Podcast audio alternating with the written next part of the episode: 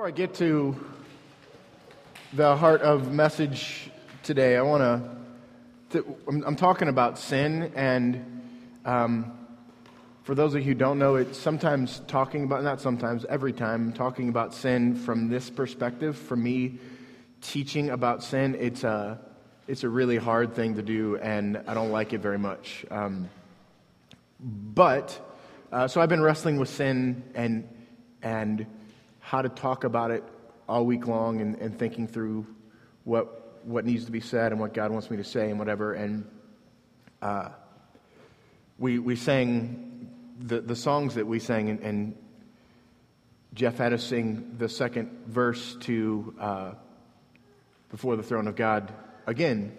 Um, and it's it's just in, incredible. And, and as I'm, I'm singing that song, for some reason I kind of look at and and Danny is um, comfortably, sweetly laying in Dave's lap.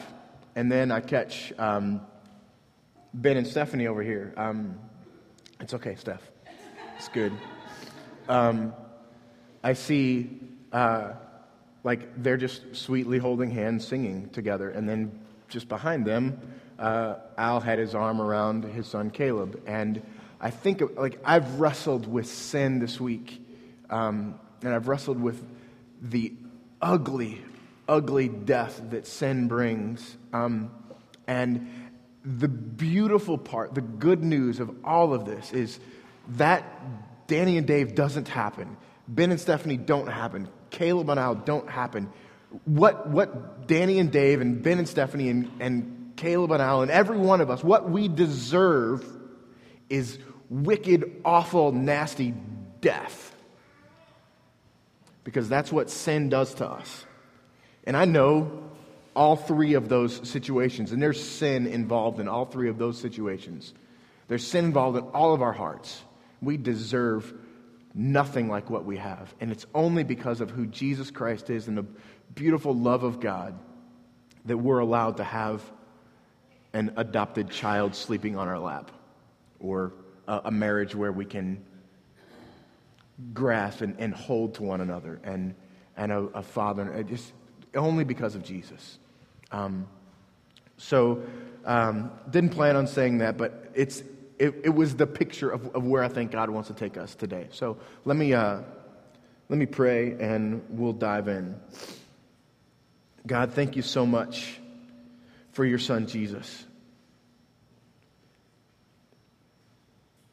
God, and I. Uh, I want to I want to say that I'm sorry, God, for starting so many prayers off like that without knowledge of the depth of what I'm saying. God, thank you for Jesus. God, may we all this morning get a chance to stop and, and thank you for Jesus. God, I pray that you would guide our thoughts this morning as we think about sin and think about the danger and awfulness of sin. But God, I pray you wouldn't leave us in that spot. You would leave us with the good news that your Son came not to condemn us, but to be our Savior. Thank you for Jesus so much. Guide us now as we study your word. In Christ's name, amen.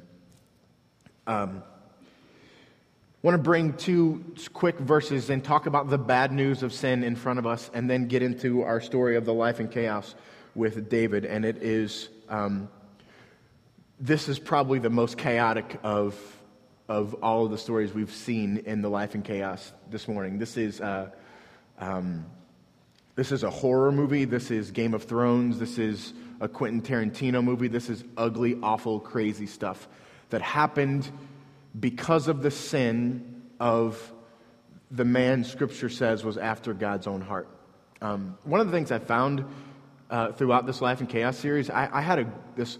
lofty picture of David and who he was, and I, I often see David as the leader, as as the the king, the the best king of of the nation of Israel in the Old Testament, the writer of the Psalms. I see them as this this lofty, incredible, wonderful guy, but he was really he was not that. He was a bad guy. Um, we'll talk about that later. Uh, But let's let's look at John ten ten and see, I, I want to see, show you the bad news of what sin does and what it intends to do. John ten ten says, "The thief comes to steal, kill, and destroy. I have come that they may have life and have it abundantly." Um, sin will steal from you, it will kill you, and it will destroy you.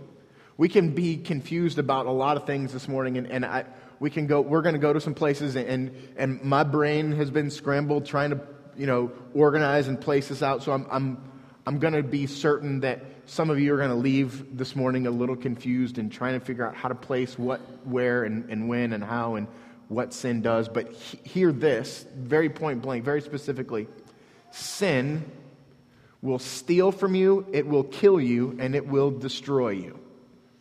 Um, don't be confused. Uh, Jesus has come that you might have life and have it more abundantly. That life, that word life, the, the Greek word there, is the essence of who you were created to be. When Jesus communicates that, sin, the, the thief, Satan, has come to steal from you, to kill you, and to destroy you. I have come to bring to you the essence for which you were created. Um, and I don't, I, like, and those are diametrically opposed to one another. So when we sin, we willingly say, I don't want this. I don't want to be the essence of why I was created. And it's when we see it on its face, it's so easy to point out that it's dumb. James one, fourteen through fifteen says, "But each person is tempted." Each person, every one of us, is tempted. "And when he is lured and enticed by his own desire, then desire, when it has conceived, gives birth to sin. And sin, when it is fully grown, brings forth death." Sin, when it is fully grown, brings forth death. And if you remember a few weeks ago when we talked about David and Bathsheba, do you remember what David's first sin was? Let's let's call this one not rhetorical, and, and maybe you can, can answer that. You guys remember what that was when we talked about it? Not being in battle. Yeah, not he basically shirking his own responsibility. And then the immediate response from that was, where was David when he, right before he lusted after Bathsheba?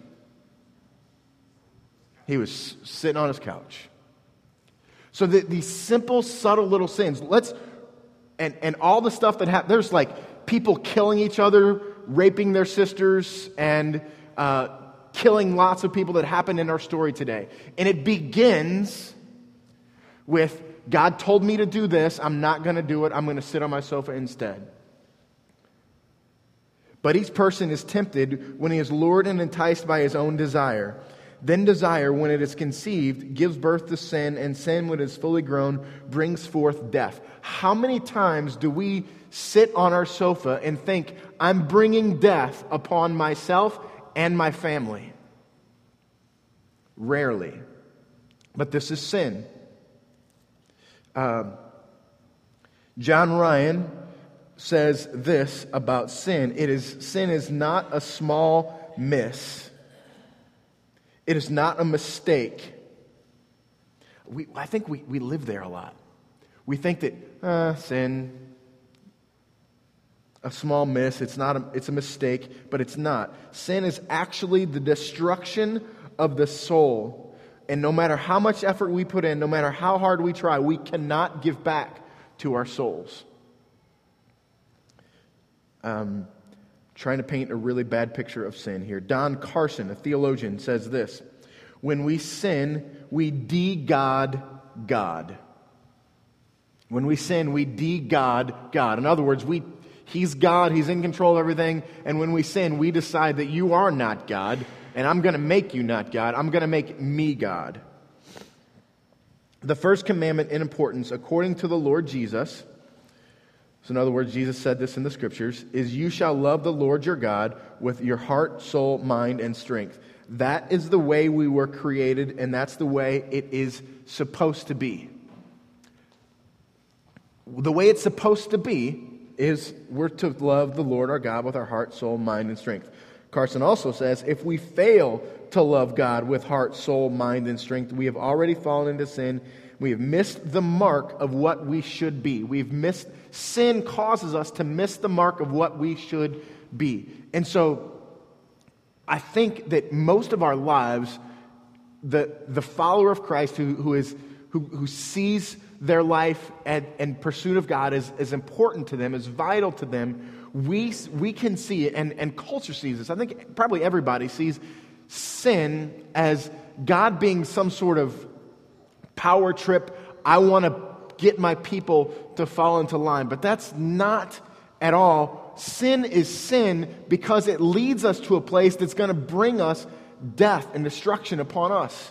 Um, sin is, is not a power trip. Sin breaks the heart of God. Have you ever heard that before? Have you ever heard that phrase before? Sin breaks the heart of God. I've heard, I, I believe it as truth. You probably believe it as truth. You've probably been taught it as truth. And I've thought about it, especially a lot this week. Sin breaks the heart of God. And there's there's lots of theological reasons for that, but I, I want to bring a different perspective to that idea that I think w- will illuminate what it is that, that I'm trying to say here. Um, and it's, so have you ever loved someone or something so much that it hurts when bad stuff happens to that person?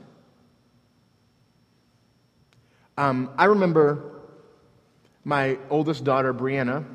She's uh, an adult, married with a couple of kids now. I remember when she, she, the man she's married to, she was her boyfriend for all of high school. And they broke up two or three times. And I remember, like, her soul was crushed. I mean, it was a high school breakup, you know, big deal. But in that moment, she was broken. And every time it happened, Jeff would sit on our sofa and they would eat ice cream together. And and she would cry. And and we would, the four of us would sit around, and it hurt me to watch her hurt. And and, and I want you to think of, of a time when it hurt you to watch someone hurt. Um, it's hard. And I believe that when we say sin breaks the heart of God, in part, it breaks the heart of God because it hurts to watch someone that you love hurt. And so God creates for us, Scripture has brought to us Scripture to help guide us into places where we won't hurt. I think about it this way. Hannah Grace will turn sixteen in January. And that, yes, yeah, stop it. That's right. It freaks me out. It freaks me out because she's growing up, and there's going to come a day soon where she'll leave our house, and, and that's going to hurt, and I hope it will hurt you to watch me hurt in that situation. And you'll come to my aid, and more likely come to Jen's aid in those times. But um, really what I want to say is she's we're learning to drive with Hannah Grace. And uh, I Hannah Grace is really smart. She's really talented. She's an incredible young lady. She loves Jesus very much. Um But she can have problems with, like, distraction. Um, and there's there's probably uh, a generational component to that, because I can have problems with distraction. Um, and so I don't, I don't want to get into little her little idiosyncrasies of, of how she drives, and, you know, the cliche, oh, she's fifteen, she's got her driver's permit, she's going to have an, you know, that silly whatever. All that stuff is true. But I'm when I'm there every morning on the way to school, she's driving and I'm sitting next to her, and and other times when we're driving, I'm trying to give her tips. And when it's raining, these are the things you're going to want to do, and you're going to pay attention, and you need to turn on your signal now, and you need to, to stay wide here, and you need to, to be prepared for this turn, and you need to make sure your, your phone is put away. Don't be distracted with your phone. I'm, I'm giving her all these ideas, all these these rules, these helpful rules. And why am I doing that? Why am I doing that? Because I, I don't want her to have an accident. I don't want her to get hurt. And we think of sin as a power trip from God. But, but sin is, is God saying, be, be careful. Because I, I want to give you this incredible life, the essence for which you were created to be. But there are things about you that are going to want to make you look at your phone and text your friend or Snapchat, and you're going to rear end someone and hurt them and hurt yourself. You're going to get distracted and make a turn when you went right when you should have went left, and Siri's not going to be able to understand you because you're going to be in a, a bad area where you don't get coverage, and you're going to get lost, and you're going to have no idea what to do, and you're going to be scared to death. And for me, as her dad, that... Like, I love her so much. I don't want her to be lost with no cell reception. I don't want her to be on the side of the road with a, a bloody forehead. I don't want her to rear end someone and, and injure them. I don't want her to be distracted. I don't want her to drive over a curb and tear up the front end of her car. I want her to have a safe car. I want all these things for her. And, and this is your God. This is why it breaks the heart of God when you sin, because it's taking you to a place where you are going to feel death and pain. Because there's a, a thief that comes to steal, kill, and destroy from you. And sin, when it's full grown, brings forth death. Sin is a decision to make yourself God. In this moment, I believe that I know my life better than God does, and I'm going to choose those things. Um, turn with me now to Second Samuel, and let's talk about this idea of the growth of sin in his life, and how a simple sin led to this crazy, broken situation that we find ourselves in because of sin going unchecked. Um, I want to give a little background. So, David lusts after Bathsheba. He um, Bathsheba becomes pregnant from an encounter with David. David has her husband Uriah killed and takes her as Uh, his wife. And Nathan rebukes David, and part of that rebuke is where we're going to start with today, starting in verse nine of Second Samuel twelve. Nathan saying to David, "Why have you despised the word of the Lord to do what is evil in his sight? You have struck down Uriah," that's Bathsheba's husband, "the Hittite, with the sword, and have taken his wife to be your wife, and have killed him with the sword of the Ammonites.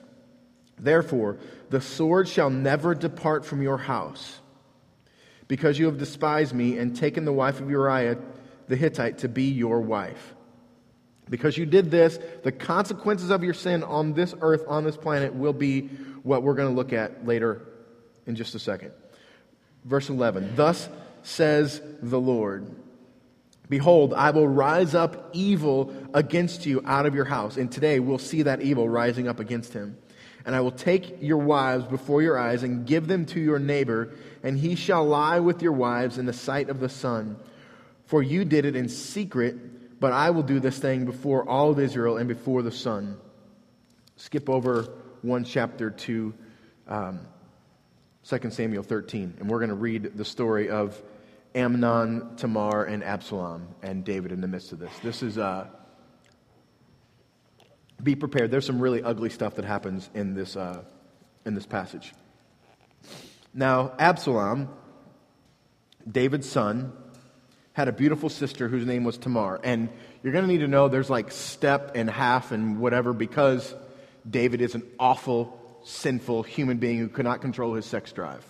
He had concubines, he had multiple wives, and this, like, we think a lot of times Old Testament stuff, multiple wives, that was just what they did, it's culture, it's okay. No, it's not okay. It's wrong. And it's the unchecked sin in David's life that brings forth all of this dysfunctional brokenness. David's sin brings death. And all throughout this, I can't understand why God loves David. Now, Absalom, David's son, and by the way, Absalom was David's favorite, and he has a beautiful sister whose name was Tamar. And after a time, Amnon, David's son, one of his so half-brother to Absalom and Tamar, he was, uh, verse two, and Amnon was so tormented that he made himself ill because of his sister Tamar, for she was a virgin, and it seemed impossible to Amnon to do anything to her. Like, that's just, we could stop and see the ridiculous sin that's there. And by the way, sin is generational. Dads, be careful. Absalom and Amnon's roles in this story have a lot to do with the generational nature of unchecked sin. Verse three, but Amnon had a friend whose name was Jonadab. Be careful who you call friends. The son of Shemaiah, David's brother, and Jonadab was a very crafty man. And he said to him, O son of the king, why are you so haggard morning after morning? Will you not tell me? And Amnon said to him, I love Tamar, my brother Absalom's sister. Do you see how he, he doesn't say my sister. He says, my brother Absalom's sister. We do a really good job of lying to ourselves. What does sin do? It lies to you. Jonadab said to him, lie down on your bed and pretend to be ill. And when your father comes in to see you, say to him, let my sister Tamar come and give me bread and eat and prepare food in my sight, that I may see it and eat it from her hand. So Amnon lay down and pretended to be ill, and when the king came to see him, Amnon said to the king, please let my sister Tamar come make a couple of cakes in my sight that I might eat from her hand.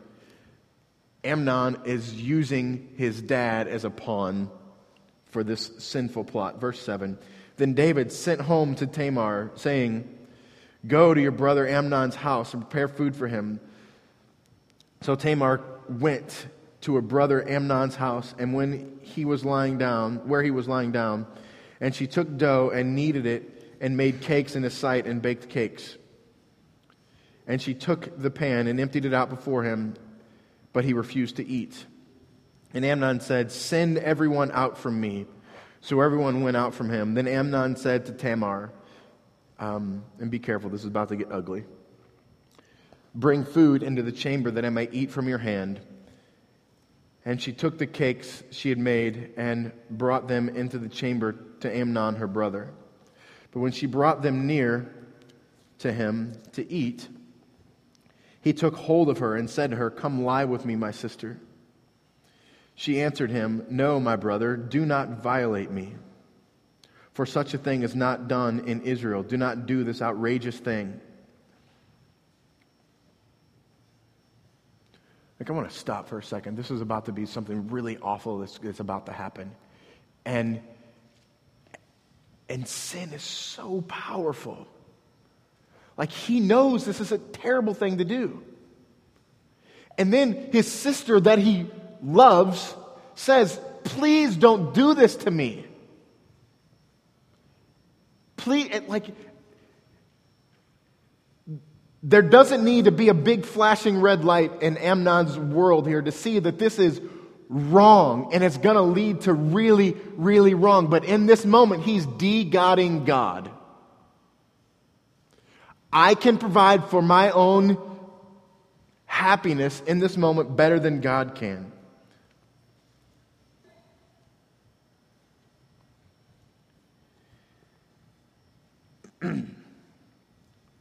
Verse twelve. She answered him, "No, my brother, do not violate me, for such a thing is not done in Israel. Do not do this outrageous thing. As for me, where could I carry my shame?" He, Amnon is saying that he loves her, but he really just loves himself, because if he loved her, he wouldn't do an awful thing to her. Your sin affects so many people. And as for you, you would be as one of the outrageous fools in Israel. Now, therefore, please speak to the king, for he will not withhold me from you. But he would not listen to her, and being stronger than she, he violated her and lay with her. That's simple language for he raped her. Verse fifteen. Watch what happens to Amnon. Then Amnon hated her with a very great hatred, so that the hatred with which he hated her was greater than the love with which he had loved her. And Amnon said to her, "Get up and go." What a, what a terrible human being. But remember what we read in, in Second Samuel twelve just a minute ago. Nathan came to David and said, "Because of what you've done, this stuff is going to happen to you." Make no mistake, sin is generational. Be careful, those of you who are parents.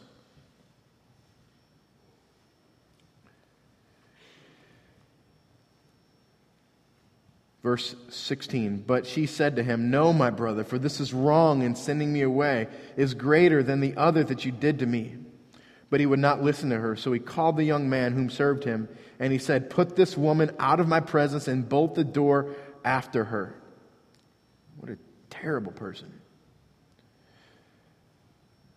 Now she was wearing a long robe with sleeves, for thus were the virgin daughters of the king dressed. So his servant put her out and bolted the door after her, and Tamar put ashes on her head and tore the long robe that she wore, and she laid her head, her hand on her head, and went away crying aloud as she went. And her brother Absalom said to her, "Has Amnon your brother been with you? Now hold your peace, my sister, he is your brother. Do not take this to heart." So Tamar lived in a desolate woman in her brother Absalom's house. When King David heard of all these things, he was very angry. So Absalom spoke to Amnon, neither good nor bad, for Absalom hated Amnon because he had violated his sister Tamar. Um, so this story kind of weaves in and out for the next like three, four chapters. Um, let me tell you, give you the highlights of what happened. Um, from that moment, Absalom plots for about two years how to properly and get away with killing his brother Amnon. And he does. And he kills Amnon. And so he, two years he spends trying to figure out a way to do this and get away with it. And he does. Um, and Absalom uses his brother, his dad David, in a very similar way that Amnon did, as a pawn to make it happen. Uh, and after Absalom kills Amnon, I remember I told you before that Absalom was David's favorite, and David then hates Absalom because he's killed Amnon.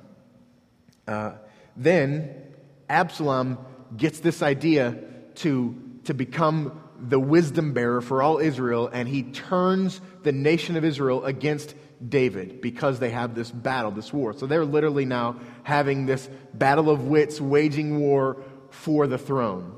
And Absalom eventually wins, and David has to flee. He runs away. Just like he was fleeing from Saul, he now is fleeing from Absalom, his son. Can you imagine? Can you remember back to Second Samuel twelve when Nathan says, "I will rise up from within your house." Evil. And that's exactly what's happening. Then while David is on the run from Absalom, Absalom goes in, Scripture says this in a couple of chapters after Second Samuel thirteen here, that he lies with the concubines of David. Bear with me here. David is sinful and he can't control his sex drive, so he literally has women at his disposal that he can go and have sex with whenever he wants to. This is David. This is the man after God's own heart. This is the wretched human being that he is. And Absalom sends David away, sends him fleeing, and decides, I'm, this is how I'm going to I'm going to go and, and lay with all those women too. This is just awful, nasty, that, that began with David laying on his sofa. Don't, don't miss that. Sin entices you, and when it's full grown, brings forth death. Years later, after Absalom has taken the throne from David, David rises back up, and his friend Joab has a chance to kill Absalom, and he's been given very strict instructions from David, do not kill Absalom. But Joab kills Absalom, and David gets his throne back. It's, it's gory, awful. You can read the rest of Second Samuel. This is awful, grotesque things that happen as a result of sin. I want to spend the last few minutes talking about some good news. One day, Jesus was talking about his Father. Jesus was talking about God. He was talking to uh, someone in John chapter three about his Father. And he says to this person,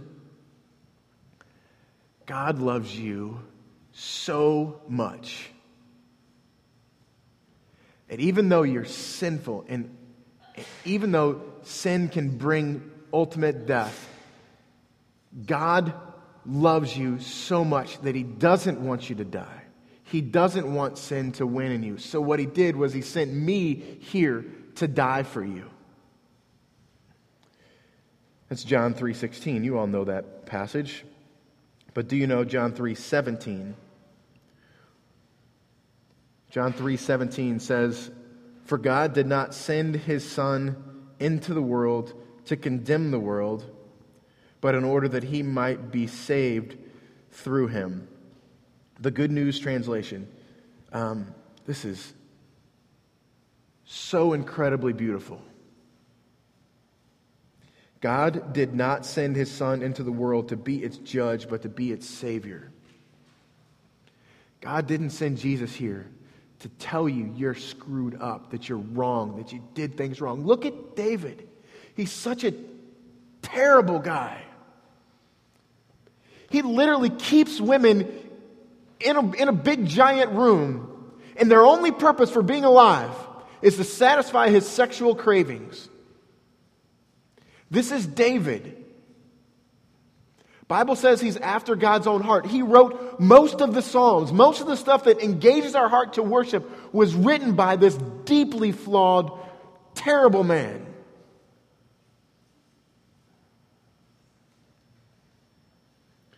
But God didn't send Jesus here to say, you're screwing up, you're doing it wrong. What he brought Jesus, what he sent Jesus here to do was to be your Savior, to be David's Savior, to defeat sin. So that children can lay and sleep on our, our laps. So that husbands and wives can, can, can put aside their flaws and their faults and en- engage with one another the way that we were created to. Do you see that there's relationship doesn't exist apart from the sal- saving work of Jesus? If Jesus came to condemn, Danny is not on Dave's lap. Ben and Stephanie are not holding hands. But a Savior has come to put away your sin and give you glimpses of the beauty for which you were created. And a child, and his, his simple love for his dad, or in, in a, a husband and a wife. It's, it's beautiful. It's the way you were created to be. Hear me read this to you again. For God did not send his son into the world to be its judge. God did not send his son in the world to tell you you're screwing it up. He sent Jesus into this world to save you.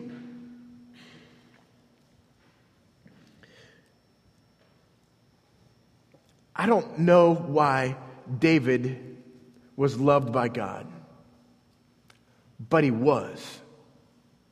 The only thing I can come up with is that God is love. I made no decisions to have brown hair and brown eyes. I just do. God made no decisions to love. He is love. And that love is so great and so incredible that it motivated him to send his son Jesus, not to condemn you, but to save you. And not just that, it didn't just motivate him, it accomplished it.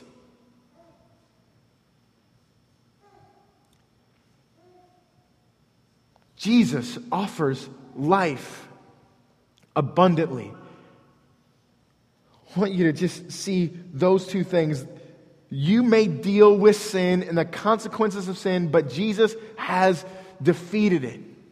And because he has defeated it, we can experience glimpses of what we were created for. But there's going to come a time when we experience it in its fullness. When sin doesn't have any consequences on this planet. We now engage God fully. This is the offer of Jesus. Let's pray and get a chance to be moved by the beautiful love of God. God, I thank you that your love is so beautiful. God, I thank you for giving us brains to engage your love. God, I thank you for giving us emotions to be moved by your love.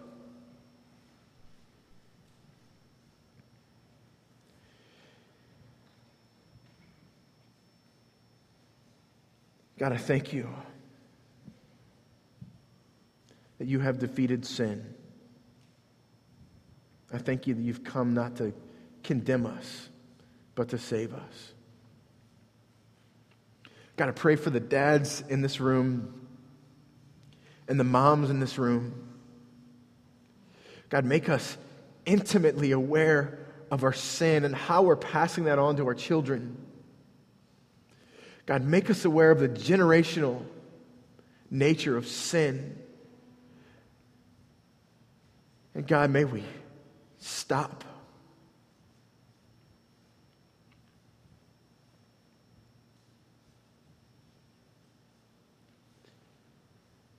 God, we have an enemy that's very real, that comes to steal and kill and destroy. Sin gives birth to death in us. Lord, sin gives birth to death in our children.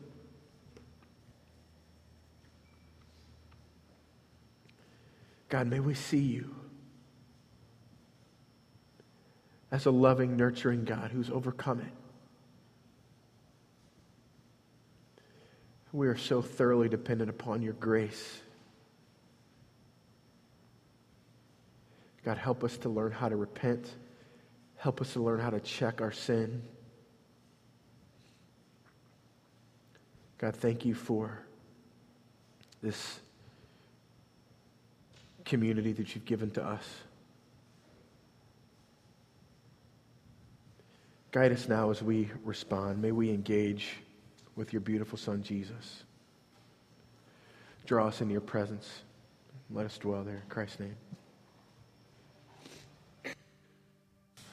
As we respond, I just I want to invite us to to not just potentially play church and respond in the ways that we always respond and come to the table. And but I think that just from the story, the thing that's in my mind is is how deep and dark um, sin is. And and we're offered freedom and forgiveness and grace right now. It's here. But nonetheless, even in the gospel, there's this tendency we can have to to feel like, well, our sin is just isn't that big of a deal because we're accepted. We're an accepting place, right? We're a loving place. We know we're broken. We know we're sinful. And I think that can bear weight on us in such a way that makes us say, it's just okay.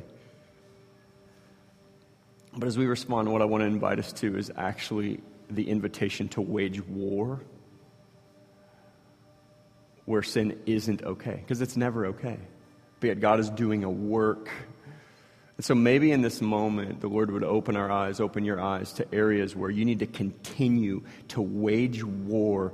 Because let's just be honest, you have like two or three things in your life that are continuing to knock on your door, right? I guess, you know, you don't, you don't struggle against like thirty sins. You got like two that continue. And here's the invitation. Is that as we come to the table and recognize our acceptance, we're invited to continue to wage war in that acceptance against the very things that will destroy us if we don't continue to surrender them and continue to say, God can grow me up out of this. So um, there'll be some people in the back if you just want to pray. You, you all know each other. Go grab somebody and wage war today. Don't let the, the sin that you dabble in and wrestle with continue in the way that it is in such a way that it will generation, generationally affect the years down the road. But let's pray that God would do a work in our hearts as individuals and as a church to take us deeper into the truthfulness of the gospel that we're loved and accepted. But in that acceptance, we push forward in holiness, not just be okay with, with what we're messing with. And so um, let's respond to the Lord as he leads.